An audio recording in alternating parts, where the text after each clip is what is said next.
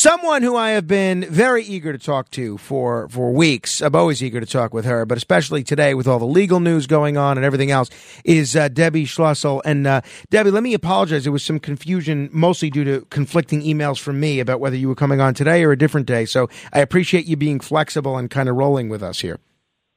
Well, my pleasure. Thanks for having me on.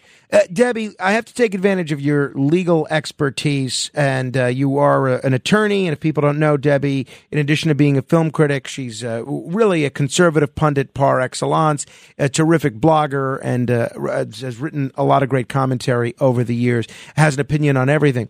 Give me your take on the uh, Donald Trump second indictment. Obviously, the indictment's not out yet, so we don't precisely know what's in it, but we know what's being reported. What are your initial thoughts this?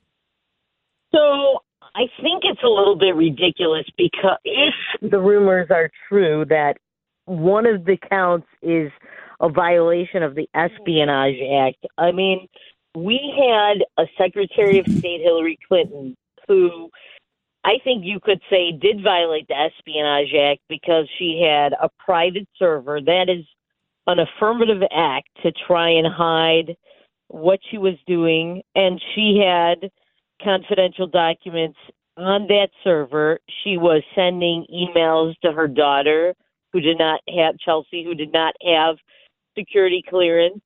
Um, she was sending, she was making appointments for yoga, I think it was, and discussing that.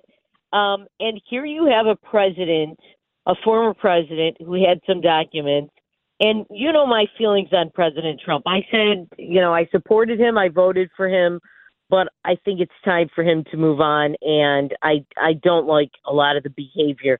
That said, does he deserve to be indicted for having some documents? No. Uh, it, did he commit espionage? Did he take steps to try and betray the United States? No. And I think it's really uh, a very serious case what they're charging him with, and I don't know how you can do that when you have a sitting president right now who was found to have classified documents all over the place in his various homes.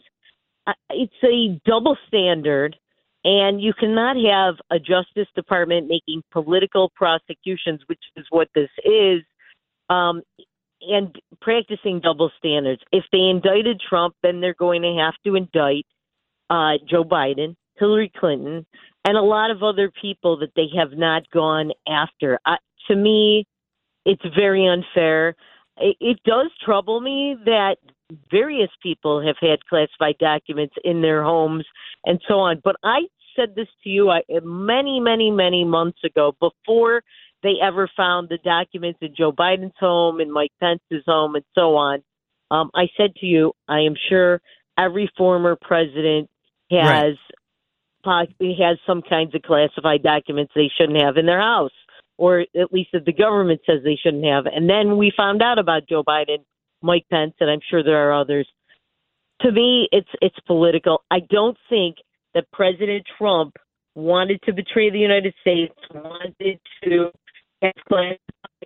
uh, evidence that he wanted to give to others. Now, in the Espionage Act, um, it's defined as lawfully having possession of or access to or control over or being entrusted with any document relating to the national defense and and this is the important part to me willfully communicating delivering transmitting or causing to be communicated delivered or transmitted or attempted to communicate deliver, transmit, or cause to be com- communicate, deliver, transmit um, the same to any person not entitled to receive it. To me, he didn't do that. I don't think there's any proof of that. And then it says, or willfully retains the same and fails to deliver it on demand to the officer or employee of the United States entitled to receive it. Uh, to me, uh, did he fail to deliver it? I think that's questionable because ultimately he did give a lot of this stuff or most of it back. Now, did he try to retain some stuff? Well, you know, there was that rumor because Maggie Haberman from the New York Times said there's this video where he's talking about how he actually has these documents. I don't know because I don't know exactly what he was talking about in the video. I haven't really seen the video, a lot of these things are based on rumors. We would have to see this. It seems to me that this is, if he is really being charged with the Espionage Act, that's very weak. And uh, to me, it's all it's going to do, which I think is the intended behavior or result, is it's going to cause a lot of conservatives and a lot of Republicans who maybe we're looking for somebody else and maybe we're ready to move on or we're about to be it's going to cause them to circle the wagons mm. around Trump because it's unfair. Yeah, that, I think it's unfair. Th- that's my contention politically. Is that um, forgetting about the legal issue, which I'll defer to the experts uh, on on that one. But politically, I do think in the short term with the primaries, I think this actually helps him. As weird as that sounds, it absolutely helps him because people are upset. We don't want what they did in the former Soviet Union and probably and and I would say what they're still doing now with Putin where there are political prosecutions we go uh political opponents go after people at the top echelons of politics that they want to disable in terms of uh elections and power. Um and that's what they're doing here. They're they're going after Trump because they want him to be the nominee. They want people to circle the wagons around him, and then they know that Trump cannot beat Biden. Now there are some some uh, polls that show that Trump would beat Biden. Now there are, but I really think that when it comes to election day, I don't think he would. They don't want Ron DeSantis, who really is the only person that can beat Trump. The others are really also Rans at this point anyway, they don't want him to be the nominee because they know that Ron DeSantis does not have the Trump baggage, and he definitely would beat Biden. The, and I think that's why they're doing this. The, Otherwise, why not wait until after January 1st of 2025. Why right. not wait? Right. What is the rush? Yeah, I think that's a, a, fair point. The, the the issue that you raised that this is n- not comparable prosecution as a, as compared to comparable conduct has something is something that I've been heard, hearing from a lot of conservative legal analysts. But the the people that differ from that view, they say, well the way Trump handled this is a lot different from the way Biden and Pence handled it. Even Alan Dershowitz, prior to the indictment coming down, said, well, when Biden was informed about these classified documents or when he he gave them right back, when Pence was informed about them, he gave them right back. Uh, it looks like they're claiming that Trump was aware that he had these classified documents. There's apparently audio of him saying he had them, and he still didn't exactly rush to give them back to the National Archives. Isn't that different than just doing the same thing that every president and vice president has been doing? Um, Yes and no. He did give some of them back at first. Then he negotiated the return of the other ones um, and gave more back. Did he still hold on to some? I don't know exactly because I really think none of us really know. There are a lot of stories that say he kept documents about Iran and so on, documents about North Korea or about China, but I don't know because I haven't seen them. I don't know that we'll ever see them because if they're uh, marked top secret and you need national security clearance, we'll never know. Um, but I don't know what exactly he kept, what really they involved. And I also don't know did Joe Biden give everything back? I don't know. I only know that what what was told to us in the news that they were cooperative and we know that Trump his personality is he likes to negotiate things. And listen, I, if he had documents that will expose our uh, spies overseas, which that's one of the rumors, that troubles me greatly. Sure. That is outrageous. And Trump's done a lot of stuff since before he left, right before he left office, and after he left office that really troubles me.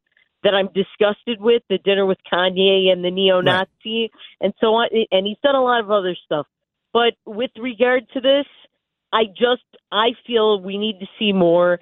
And is he guilty of the Espionage Act? I don't know. And if he behaved differently than Pence and Biden, number one, that's to be expected. He is a difficult person. Does that him being a difficult person excuse this? No, but I don't really know if all of this is true. And the reason why I'm suspicious is we already see that he's been prosec- he's undergoing prosecution over payments to the to Stormy Daniels and the other Playboy model. To me, that's very political. It's he I think six years later for them to indict him is, is outrageous and ridiculous. Yeah, no, that's I mean that, that, case everybody acknowledges pretty much that that that New York case is a uh, is a joke. We'll see what the indictment says uh, when it comes out on Tuesday. Very quickly, Debbie, and w- one of the reasons I so love talking with you is because you throw a curveball sometimes. I can never uh, accurately predict what you're going to say. Pat Robertson, famed televangelist, former Republican candidate for president, passed away on at 93 years old. I could see you either really liking Pat Robertson or really disliking Pat Robertson. Which was it? I really liked Pat Robertson. I actually met him. I was a, dele- a delegate to the 1988 Republican National Convention for Jack Kemp from Michigan. And in that year, Michigan was the first state to pick delegates. So we had a lot of presidential candidates coming here. And at that time, he ran for president, and his delegates were allied with our delegates to try and push out the George George W. Bush domination, which we failed to do.